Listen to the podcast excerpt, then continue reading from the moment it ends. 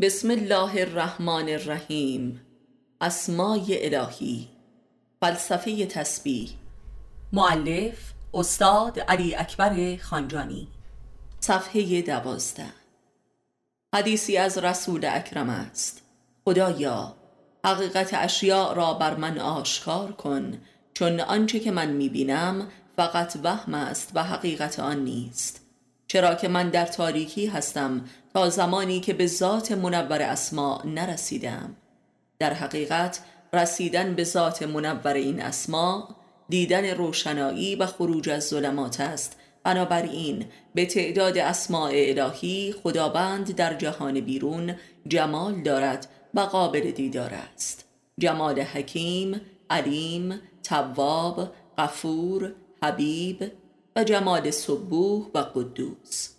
البته به قول قرآن کلمت الله برترین است که دیدار جمال الهی از درب نور کلمت الله در ذات دیدار برترین جمال خداست جمال هویی و مطلقی پروردگار است. عرفا معتقدند که خداوند در یک جمال واحد دوبار دیده نمی شود و دو نفر هم او را در جمال واحدی دیدار نمی کنند. نه اینکه به تعداد اسماع پروردگار جمال دارد بلکه هر اسمی هم درجه ای از ظهور دارد لذا درجات جمال دارند. خداوند بی نهایت جمال دارد در عالم هستی که آشکار است و ما کوری اینها همه از درب اسما است. تا انسان در این راه به ذات نوری این اسما در ذات خودش نرسیده باشد اگر تا قیامت کبرا هم علی علی کند احد احد کند الله الله کند فقط ورد گفته است و اتفاقی نمیافتد.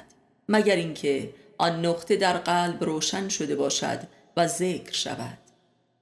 کمال ذکر یاد دیدار با خداست.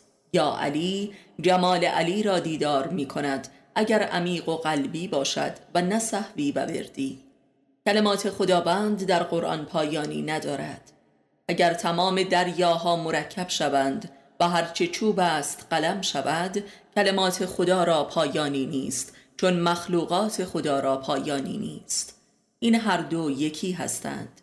هر چیزی یک اسم دارد در نزد خدا. یکی از نشانه های کمال معرفت این است که اسم خدایی و حقیقی هر چیزی را انسان می‌فهمد. همانطور که هر انسانی هم در نزد خدا یک اسمی دارد. اسم نزادی که مظهر تمام و کمال ظهور و بروز فرد است در نزد خدا. از یک لحاظ جهان هستی جهان ظهور کلمات است. حدیث قدسی در ازل هیچ نبود فقط خدا بود. و خدا هم فقط کلمه بود. ارزش کلمات برای انسان اهل معرفت است که جادویی ترین پدیده هاست. در حقیقت سرنوشت حقیقی هر انسانی را لحظه به لحظه کلماتی که می اندیشد و به کار می برد رقم می زند. جریان اندیشه جریان کلمات است. در مغز ما و بیان ما هم کلمات است. پس ما مخلوق کلمات هستیم همانطور که کل کائنات مخلوق کلمات است. در ازل آن گنج پنهان همان کلمه بود که تجلی کرد و کائنات پدید آمد. کلمه الله یا خدا منفجر شد گویی Big Bang یا انفجار بزرگ. همان انفجار قلب کلمه خدا بود که شد کل کائنات. حدیث قدسی خداوند اولین چیزی که خلق کرد لوح و قلم بود و بعد نوشت پروژه خویش را که آن ام الکتاب یا لوح محفوظ شد و به آن امر کرد که بشو و این کتاب شد. کل کائنات و جهان هستی شد. تمام کلمات کلمات خدا هستند و اسماع غیر الهی نداریم. حال می‌فهمیم که انسان باید در بکارگیری کلمات دقیق و فهیم باشد و بلکه مهمتر از آن در اندیشیدن دقیق باشد. جریان تفکر در واقع جریان کلمات است در مغز که در حال چرخیدن است و مفاهیم ایده ها و برنامه ها را ایجاد می کند و بعد انسان آنها را به فعل در می آورد عرفان از لحاظی معرفت درباره حق و معنای حقیقی هر کلمه است که در مغز و زبان ما جاری است. به بیان دیگر همانطور که حضرت علی علیه السلام میفرمایند واژه ها در نزد اهل معرفت زیر و رو می شوند یعنی آنچه را که تا دیروز خیر میپنداشته شر بوده و برعکس.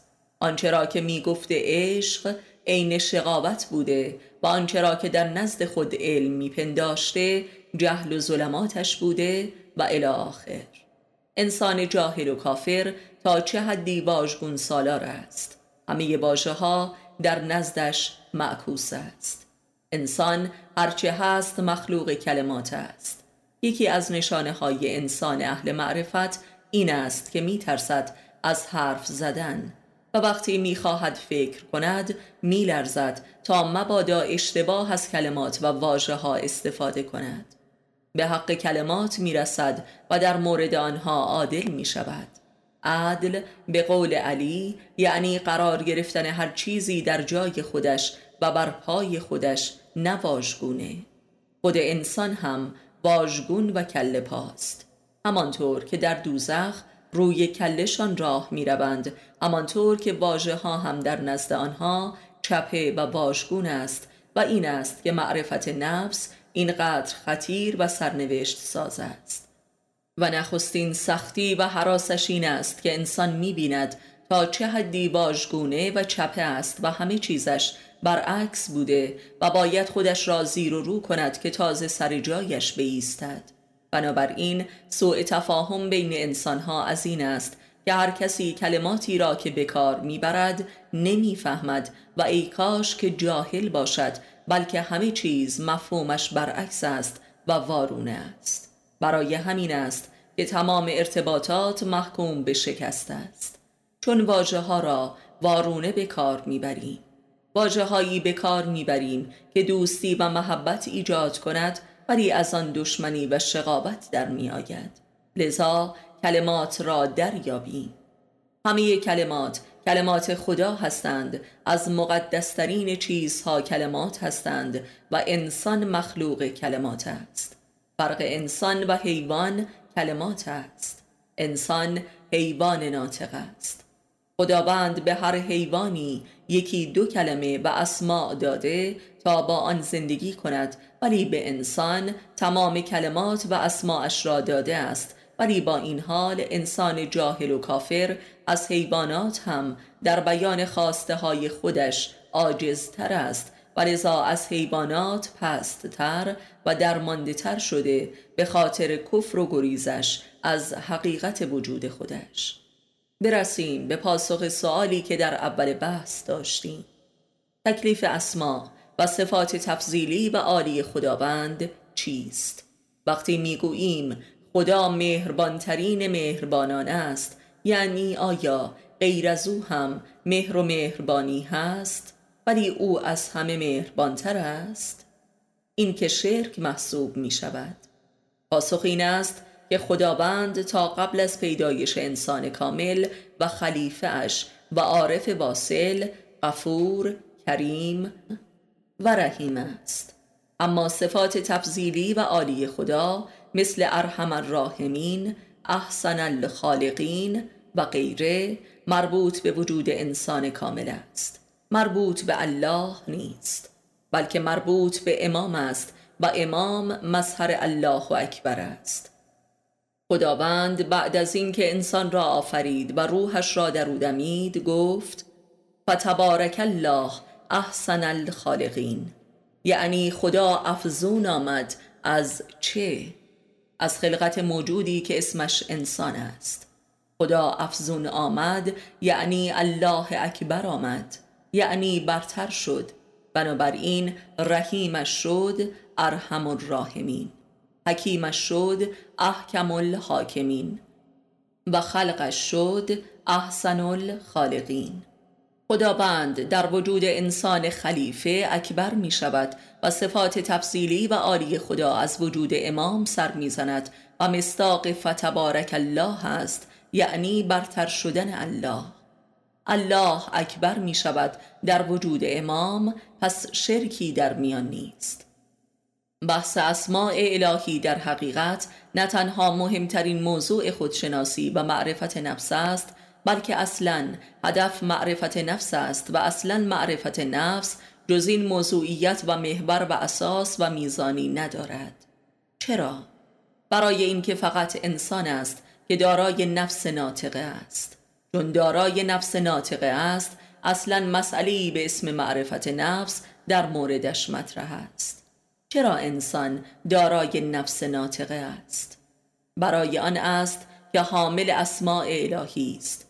حامل کلمات خداست که انتهایی ندارد برای همین مکاتب جدیدی که در اروپا اخیرا تحت عنوان مکاتب روانکاوی خودکاوی یا خودشناسی پیدا شده می‌بینیم که همه اینها نهایتا به پوچی و عبس و جنون و خودکشی و توجیه مفاسد می رود.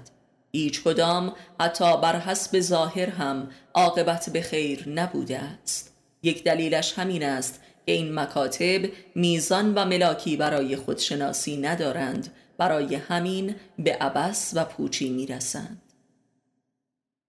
خداوند کل اسما و در حقیقت تمام کلماتش را در ذات انسان در خلقت ازلی به ودیعه نهاده. به بیان دیگر امانت الهی همان اسماء الله هستند. چیز دیگری نیستند.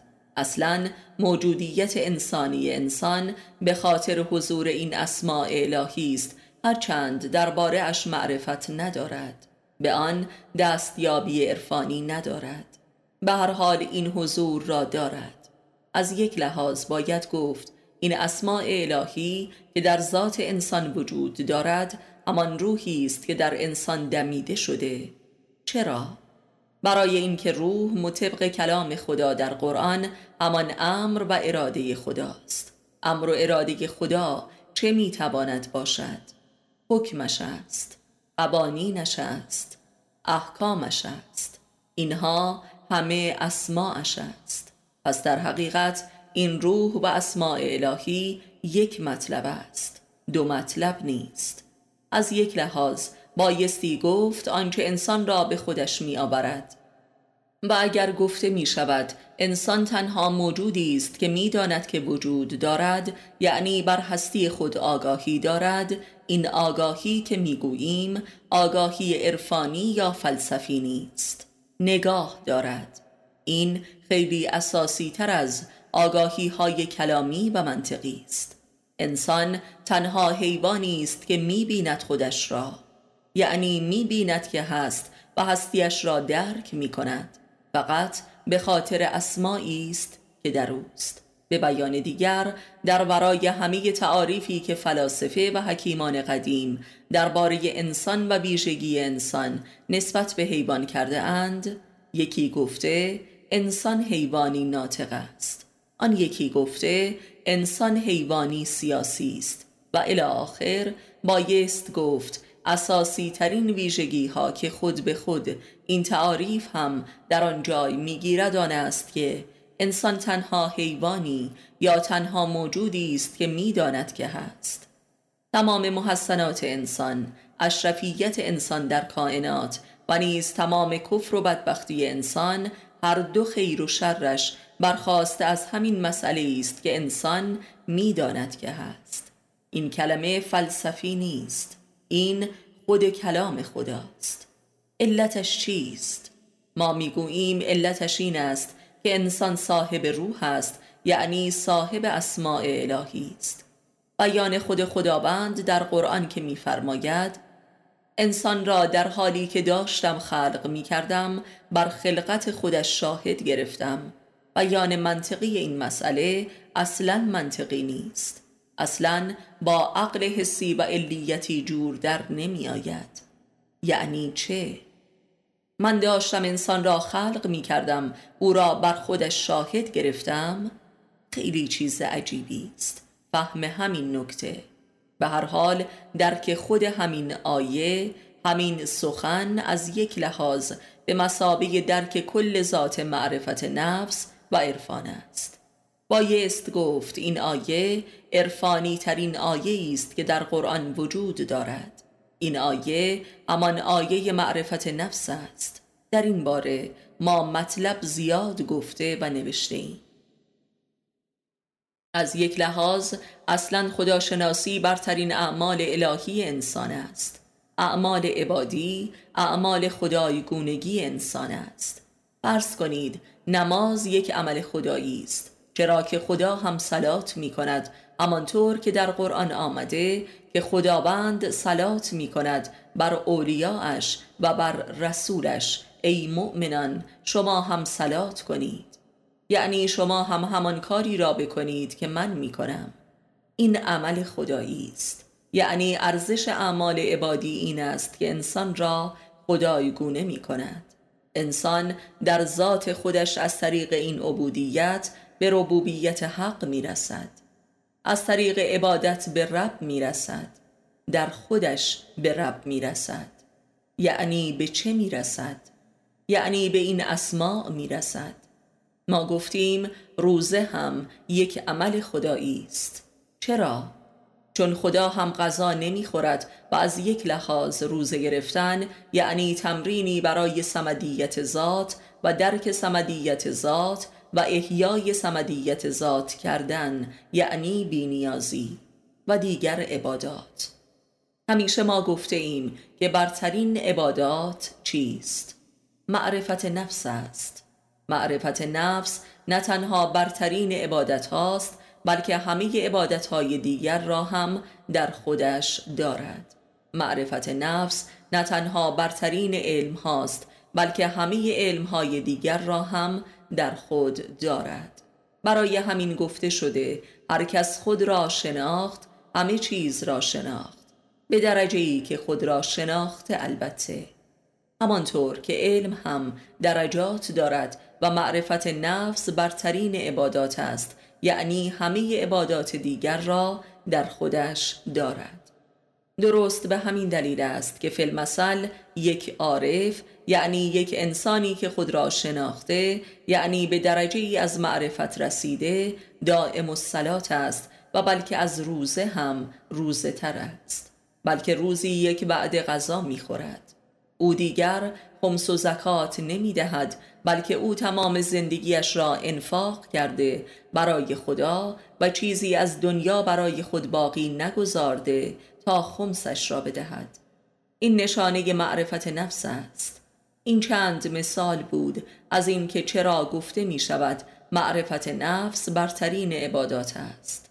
همه عبادات را به تمام و کمال در خود دارد. یعنی کمال همه عبادات از معرفت نفس برمیخیزد و برای همین عارف عابد مطلق است. بنابراین کسانی که در تاریخ بودند و هم در عصر ما هستند دم از عرفان می‌زنند و بویی از عبادت نبرده اند بایستی در آنچه که اینها از عرفان صحبت می کنند در ذاتش شک کرد که اصلا اینها بویی از معرفت برده اند یا نه. برای اینکه معرفت ذات عبودیت است. اصلا عبودیت برای معرفت است. حدیثی است. از پیامبر که میفرماید من اصلا انسان را برای معرفت آفریدم چون دیدم به ندرت کسی طالب معرفت است. لذا او را مجبور کردم به عبادت. یعنی از طریق عبادت به معرفت برسد. در واقع می شود گفت یک کمی دور زدن. اگر گفته بفرماید می شود معرفت نفس برترین علم ها و بلکه برترین عبادت هاست. زیرا انسان را به ربوبیت حق در ذات انسان میرساند. همانطور که گفته شد اعمال عبادی اعمال الهی انسان است. پس معرفت نفس هم الهی ترین عمل انسان است. اگر معرفت نفس را یک نوع عمل بنامیم الهی ترین اعمال انسان است. چرا؟ در حدیث معروف قدسی که منشه بخش عظیمی از معارف عرفانی است یعنی حدیث من گنجی پنهان بودم و چون می‌خواستم خود را آشکار کنم چون دوست داشتم عاشق شدم بر اینکه خود را آشکار کنم جهان را آفریدم و انسان را مختص به این امر برگزیدم. همین سخن. یعنی خداوند می‌گوید برای چه آفریدم؟ برای اینکه آشکار کنم. پنهان بودم یعنی خود را بشناسم و بشناسانم. اصلا عرفان همین است. برای همین گفته می شود عرفان نوعی شناخت است ولی نه هر نوعی از شناخت. برای همین ما معتقدیم این روانشناسی های جدید و این روانکاوی های جدید ربطی به عرفان ندارد و اینها یک مشت حرف مفت است. یک مشت تجزیه تحلیل کلامی از مسائل رفتارها و مسائل نفسانی انسانها. عرفان نیست. عرفان همانطور که خود لغت نشان می‌دهد شناخت شهودی است. همانطور که کلمه معرفی. مثلا ما می‌خواهیم یکی را معرفی کنیم به یکی. بایستی خودش را بیاوریم و بگوییم معرفی می‌کنم. این آقای فلانی است. شغلش این است کارش این است تخصصش این است و الی آخر. در حقیقت عرفان شناختی است شهودی شناختی است حضوری. درست مثل معرفی کردن خود به یکی یا معرفی کردن یکی به یکی دیگر. حالا این حدیث را بهتر درک می کنی خدا می گوید چون گنجی پنهان بودم خواستم خود را آشکار کنم به مرحله ظهور برسانم یعنی به مرحله شهود برسانم مشهود شوم یعنی صاحب جمال شوم دست به کار خلقت زدم. پس در حقیقت کار خدا هم در این خلقت یک کار صد درصد عرفانی است و کل جهان هستی حاصل عشق خدا به خودشناسی است. درست به همین دلیل است که عرفان و معرفت نفس خدایی ترین و جامع ترین عمل خدایی است برای انسان. همه این اسما از خلقت است. ما می‌گوییم جهان هستی مظهر ظهور اسماء الله است. بنابراین اگر چنین است یعنی ما هرچه در این جهان با آن سر و کار داریم می‌فهمیم. با آن ارتباط داریم. احساس می‌کنیم. عمل می‌کنیم. با آن تعامل داریم همه اش دارای ذاتی عرفانی است و معرفت نفسی. چرا؟ برای اینکه خلقت بر این اساس است. ما هر کاری داریم در عالم خلقت داریم. اگر عالم خلقت نبود و ما نبودیم که کاری نداشتیم پس در حقیقت باید گفت وجود ما ذاتا عرفانی است. ما مسئول خودشناسی خدا هستیم. همانطور که گفته می شود در همان حدیث و احادیث دیگری که هست. در این باب که خداوند انسان را محل ظهور ذاتش قرار داد و جهان را محل ظهور صفاتش و چون انسان را محل ظهور ذاتش قرار داد برای همین انسان کامل یعنی انسانی که خود را شناخته و بر شناخت الهی خود رسیده به او می‌گویند خلیفه خدا. یعنی جانشین خدا در عالم هستی. بنابراین روشن شد که چرا خودشناسی و معرفت نفس خدایی ترین عمل است. آن انسانی که رو به خود می کند و مشتاق معرفت نفس می شود در حقیقت بایستی گفت خلقتش تازه آغاز می شود تازه با خدا هماهنگ هم فکر هم دل و همسو می شود و حس و حال و اراده الهی پیدا می کند در کار خلقت دقیقا انسانی که معرفت نفس را آغاز می کند انگار شروع کرده به خلق خودش همانطور که خدا هم شروع کرد به خلق خودش و به ظهور خودش. تلاش برای این کار. همانطور که تمام هم و غم و تلاش های آگاه و ناخداگاه انسان در این دنیا دست به هر کاری می‌زند که چه کند خود را آشکار کند تا این گنج نهان را به عرصه ظهور برساند که خود را آشکار کند هم برای خودش هم برای دیگران. هم خودش را برای خودش آشکار کند و ثابت کند و خودش را برای دیگران آشکار و ثابت کند که چیست اصولا پس این گنج نهان انسان هم هست. آن گنج چیست؟ اسماء الله این گنج اسماء اللهی است. بنابراین عارف کسی است که این اسما را از خودش در خودش شناخته و از خودش آشکار و متجلی کرده و در بیرون به شهود رسانده و عارف واصل کسی است که جمال ذات الهی خود را در جهان دیدار کرده. چون این انسانی مقصود خدا را از خلقت برآورده کرده و کار خدایی را به انجام رسانده. برای همین چون این انسانی محبوب خداست. حبیب الله است. چرا؟ برای اینکه مقصود خدا را ادا کرده است. در حقیقت همه انسانها ذاتا آگاه و ناخداگاه و خواسته و ناخواسته دارای انگیزه ها و تلاش و نگرش عرفانی هستند. چرا؟ برای اینکه همه برای همین زندگی می کنند که خود را به دیگران بشناسانند. به خودشان بشناسانند. هر انسانی در چشم و احساس خودش یک گنج نهان است و تمام تلاشش در عمرش این است که این نهان را عیان و آشکار کند. دست به هر کاری می‌زند. برای همین است منتها اکثر انسانها این تلاششان جاهلانه و کورکورانه است. به قول معروف بلد نیستند. نابلدند. نمی‌دانند راه درست کدام است. راهی که خدا خودش جلوی پا گذاشته دینش و شریعتش و آنچه که انبیا و ائمه طریقت و حقیقت را مرحله به مرحله معرفی کردند و به مردم نشان دادند و راه این که انسان بتواند به حق خودش برسد در جهان و خودش را آشکار کند باید چه کار کند؟ در حقیقت باید گفت دین خدا این راه آشکار شدن انسان است. اگر کمال دین امامت است امام کسی است که خدا را از خودش آشکار کرده. خدا از او بارز شده یعنی مقصود خدا از خلقتش محقق شده یعنی به کمال رسیده. پس در حقیقت از این منظر نگاه غیر عرفانی در این دنیا نگاهی است جاهلانه و نگاهی است ناحق. تنها نگاه بر حق نگاهی است معرفت نفسی یعنی نگاهی عرفانی. حالا این سوال طبیعتا پیش می آید که نخستین اسماع الهی برای یک انسان اهل معرفت نفس که بر این راه وارد می شود کدام اسماع هستند؟ یا نخستین اسم کدام است؟ انسان با کدام اسم اصلا آغاز می کند این راه را؟ یعنی راه خلقت را.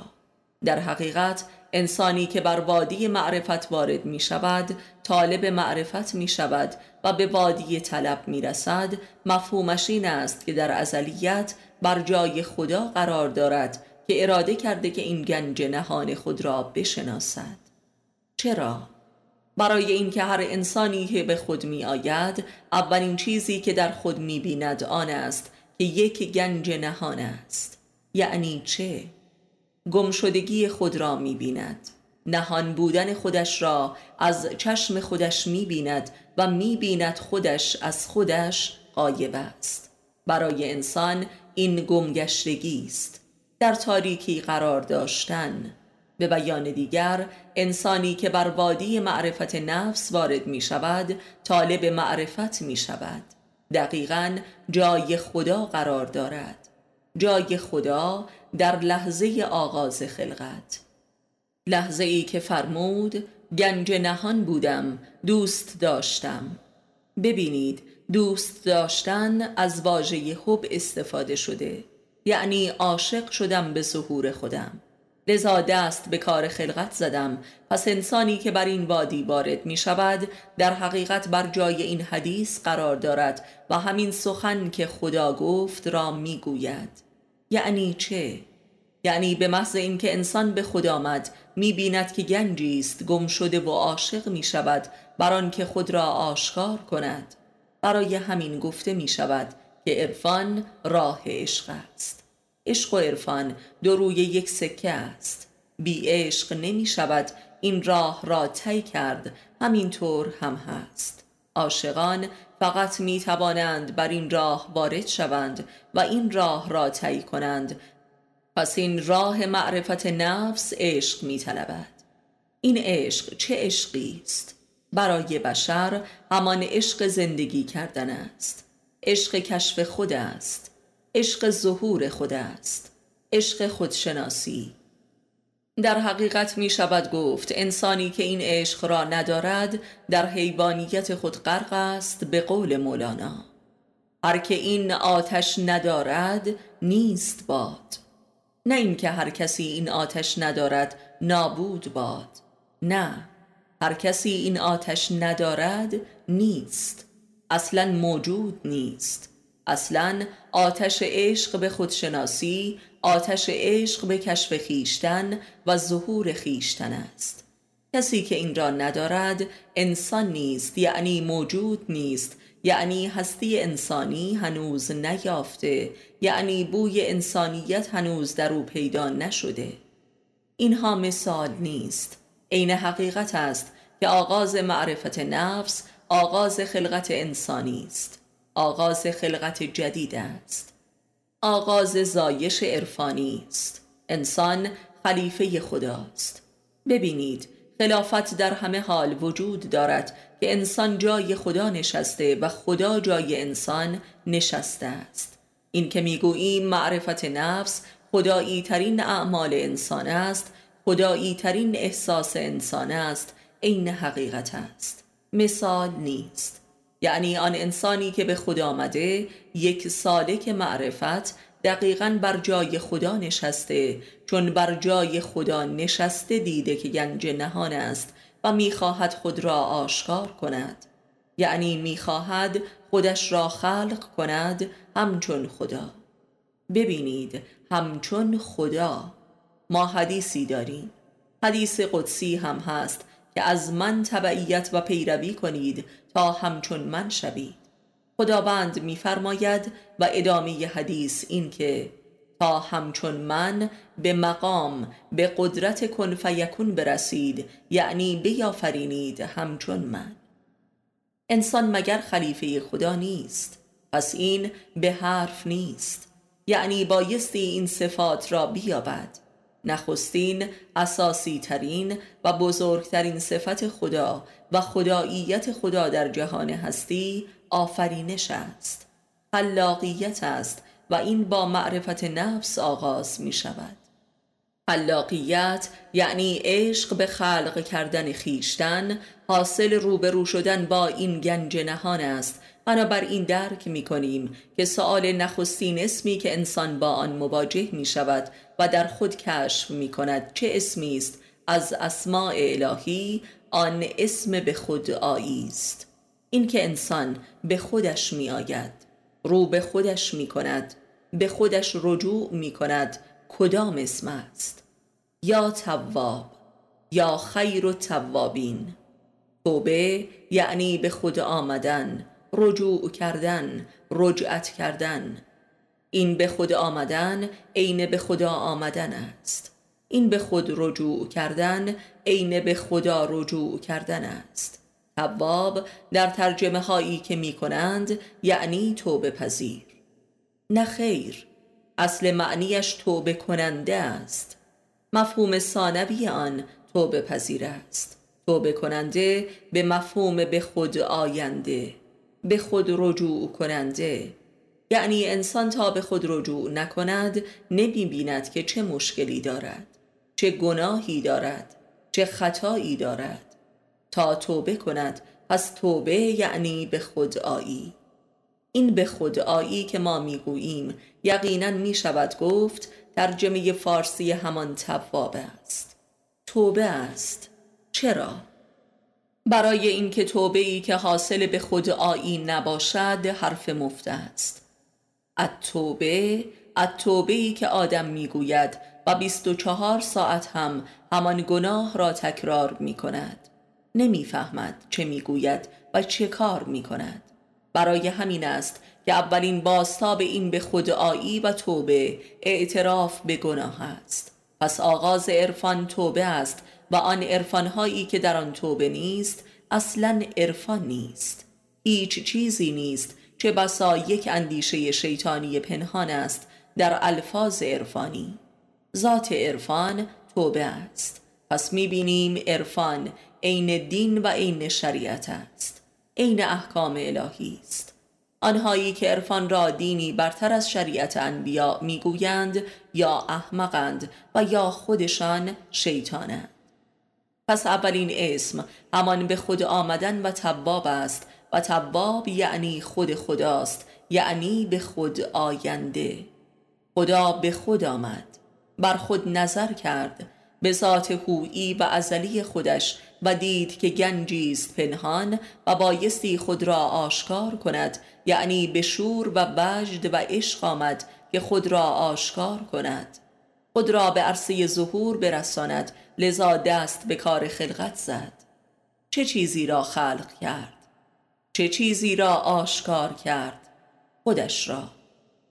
از اینجا می شود مفهوم وحدت وجود را فهمید که کل عالم هستی بی انتها حضور و ظهور خداست. ظهور اسما و صفات و نهایتا ذاتش که در وجود امام مبین آشکار می شود و کمال این ظهور در بستر زمان و تاریخ. ما به عنوان شیعه می‌گوییم ظهور جهانی و مطلق امام زمان است که مقصود کائنات است. برای همین بعد از این ظهور دیگر شام قریبان عالم هستی آغاز می شود یعنی درب قیامت کبرا باز می شود به روایت ما چند سالی آن حضرت حکومت می کند و خود آن حکومت هم سرآغاز قیامت است. چرا؟ چون حکومت عدل است ولی یک انسان اهل معرفت نفس جزو از سابقون است یعنی جزو کسانی است که سبقت می‌گیرد از زمان و تاریخ. نمی نشیند که قیامت کبرا شود و امام زمان ظهور کند. اصلا عمر او برسد یا نرسد در خود دست به کار خلقت خود می‌زند. خودش را خلق می کند قیامت خود را برپا می کند و با خدای خودش در همین دنیا دیدار می کند السابقون السابقون اولئک المقربون. یعنی آنهایی که سبقت گرفتند مقربونند. یعنی به خدا رسیدند. یعنی خدا را دیدار کردند. پس نخستین اسمی که معرفت نفس با آن شروع می شود یا تواب و یا خیر و توابین است که از اسماء الهی است. هم به مفهوم توبه کننده هم توبه پذیر. یعنی به خود آینده و خود را دریافت کننده. توبه پذیری یعنی دریافت کردن خود. خیلی از انسانها به خود می آیند به واسطه حوادث. در زندگی خداوند آنها را به خود می آورد ولی خود را دریافت نمی کنند یعنی توبه پذیر نیستند یعنی در می روند از خودشان و دو مرتبه به خودشان پشت می کنند اصلا بخش عظیمی از آیات قرآنی بحث رجعت است که خداوند میفرماید کافران بر نمیگردند هورند کرند لالند بر نمیگردند. به کجا؟ به چی؟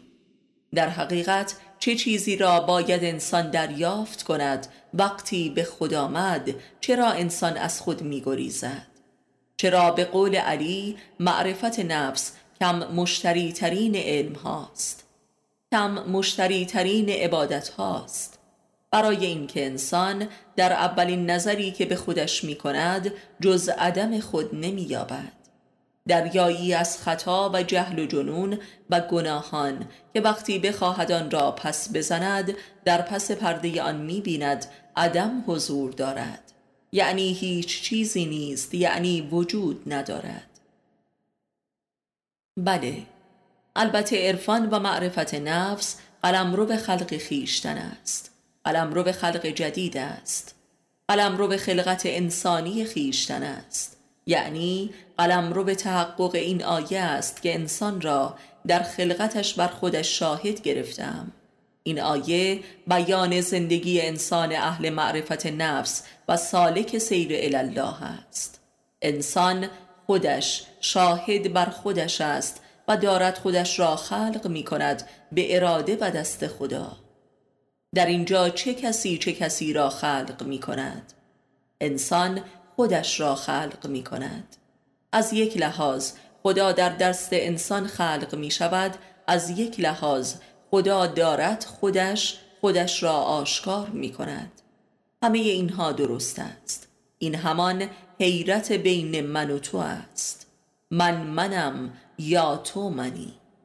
این واقعه و مقام خلافت همه مراتب معرفت یک سالک است که با آن مواجه می شود که انسان بر جای خدا نشسته و خدا بر جای انسان نشسته است. چه کسی چه کسی را می خواهد بشناسد؟ انسان می خواهد خودش را بشناسد.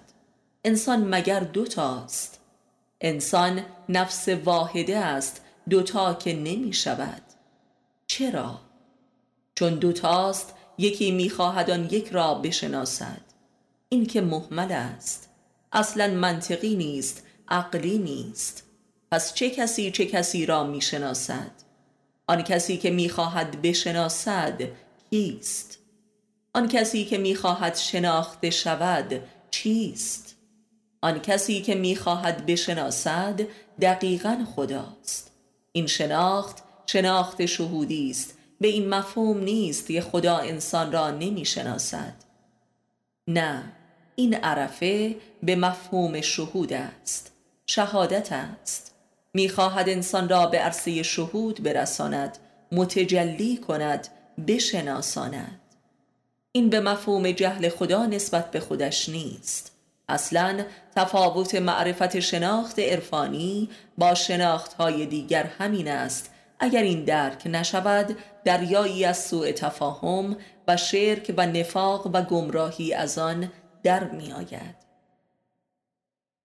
آن کسی که دارد می‌شناسد از یک لحاظ خداست و آن کسی که می‌خواهد شناخته شود انسان است شناخته شود یعنی به عرصه ظهور در بیاید یعنی خدا می‌خواهد این سالک را به عرصه ظهور و شهود برساند یعنی او را محل ظهور خودش بکند یعنی هر انسان سالک معرفت نفس در واقع می شود گفت چون این موجودی است.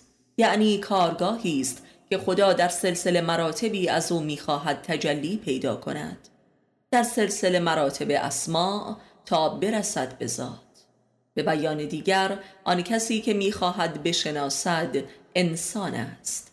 کسی که می‌خواهد شناخته شود خداست به همین دلیل گفته می شود عرفان یعنی خداشناسی.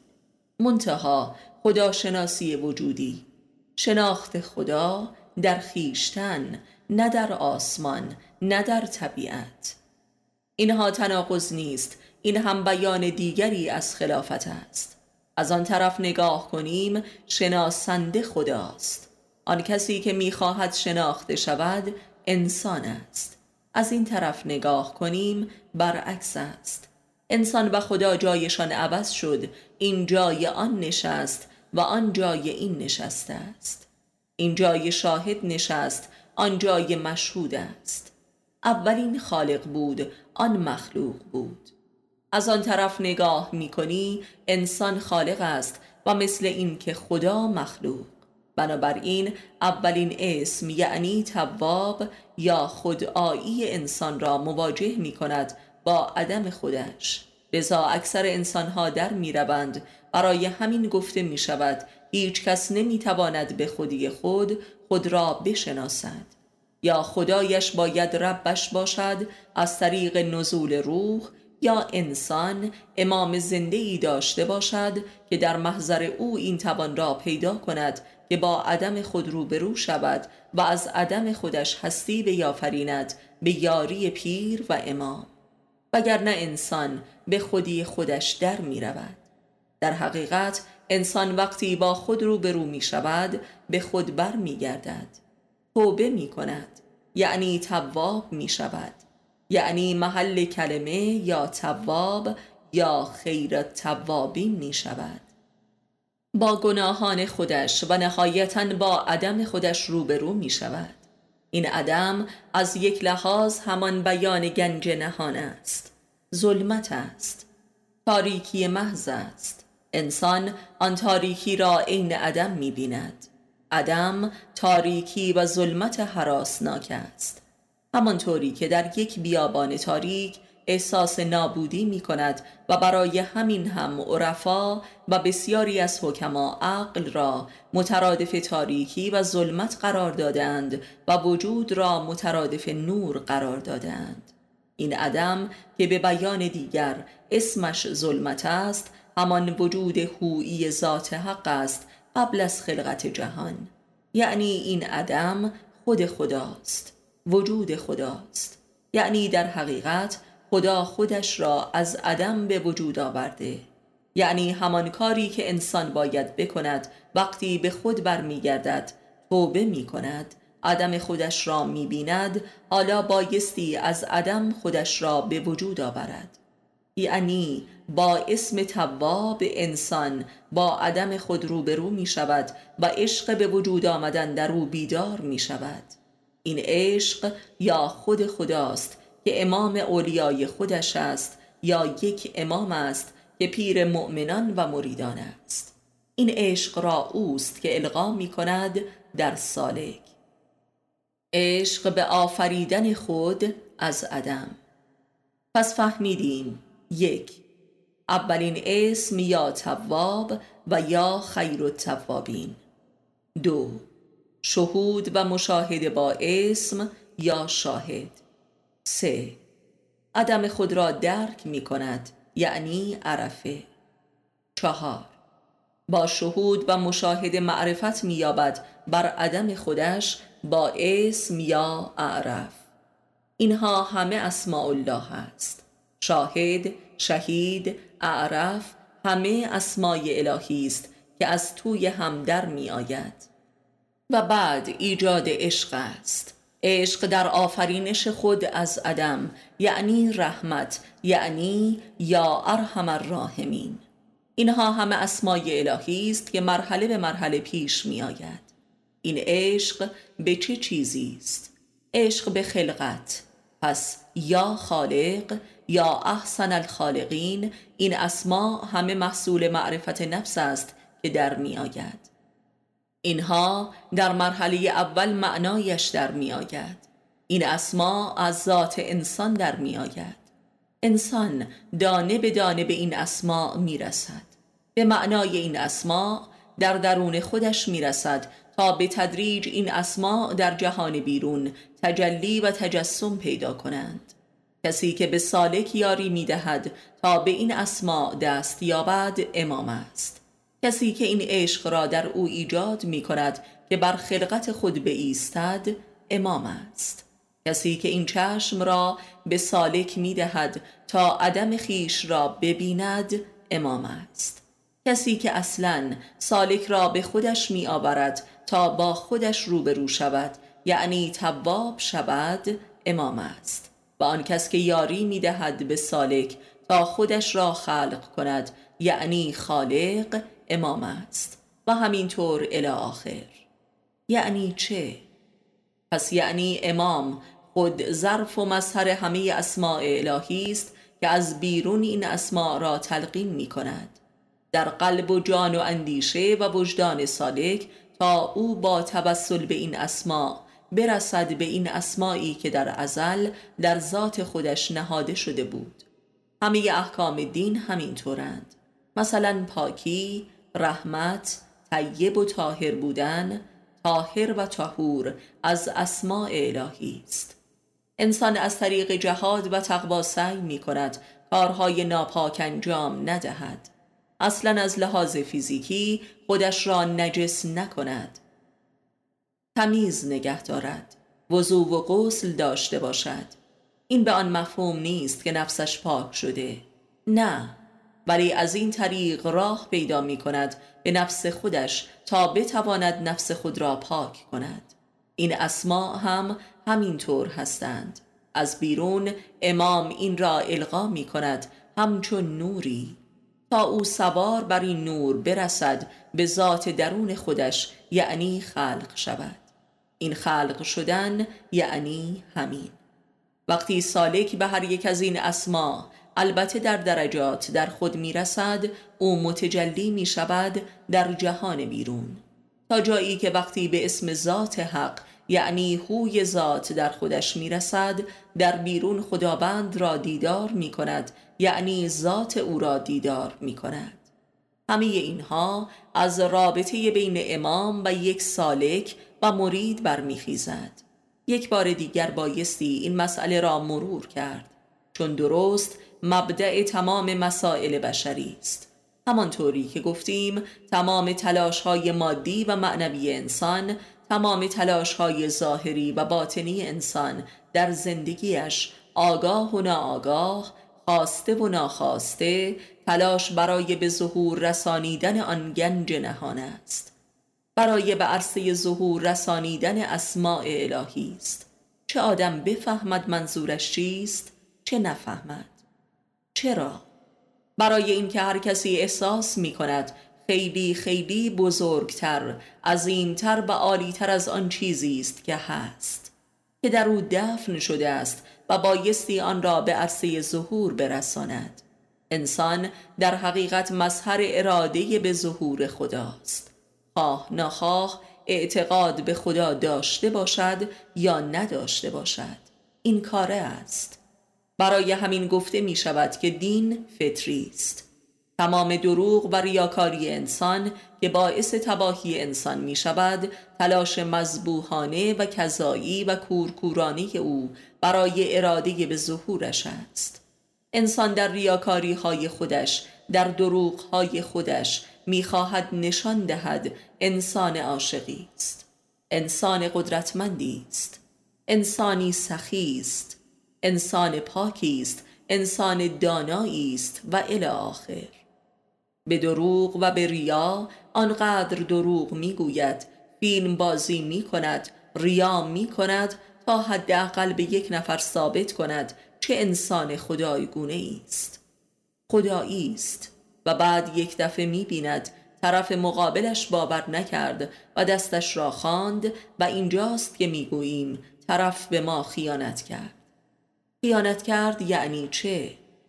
یعنی قصد ما را باور نکرد دیوانه می شویم و او را می کشیم پس تمام جنون و جنایت های بشر از تلاش مذبوحانش برای اراده به ظهور است و انسان از این اراده به ظهور رهایی ندارد چون ذاتی است چرا؟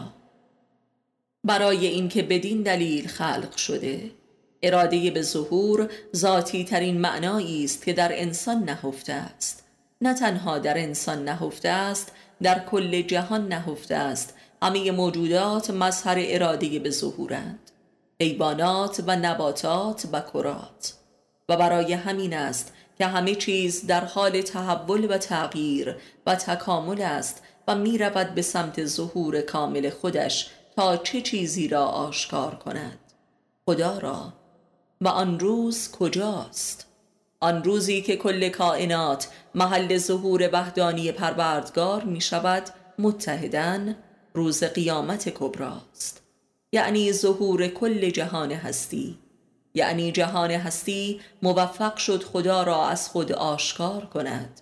انسان از آنجایی که محل ظهور ذات اوست از این لحاظ شدیدترین و قلبیترین حس اراده به ظهور را دارد به اضافه اینکه محل ظهور خدا و اسماع الهی است. هر کدام از موجودات عالم یک یا دو تا از اسماع الهی را در خود دارند. چند کلمه را در خود دارند ولی انسان همه اسما و کلمات الهی را در خود داراست. خلیفه یعنی همین. برای سالک امام و پیرش محل ظهور همه اسماء الهی است اگر عارف کامل و واصلی باشد. اینکه چرا بی پیر بی امام نمی شود به این ظهور رسید یک سوال اساسی است.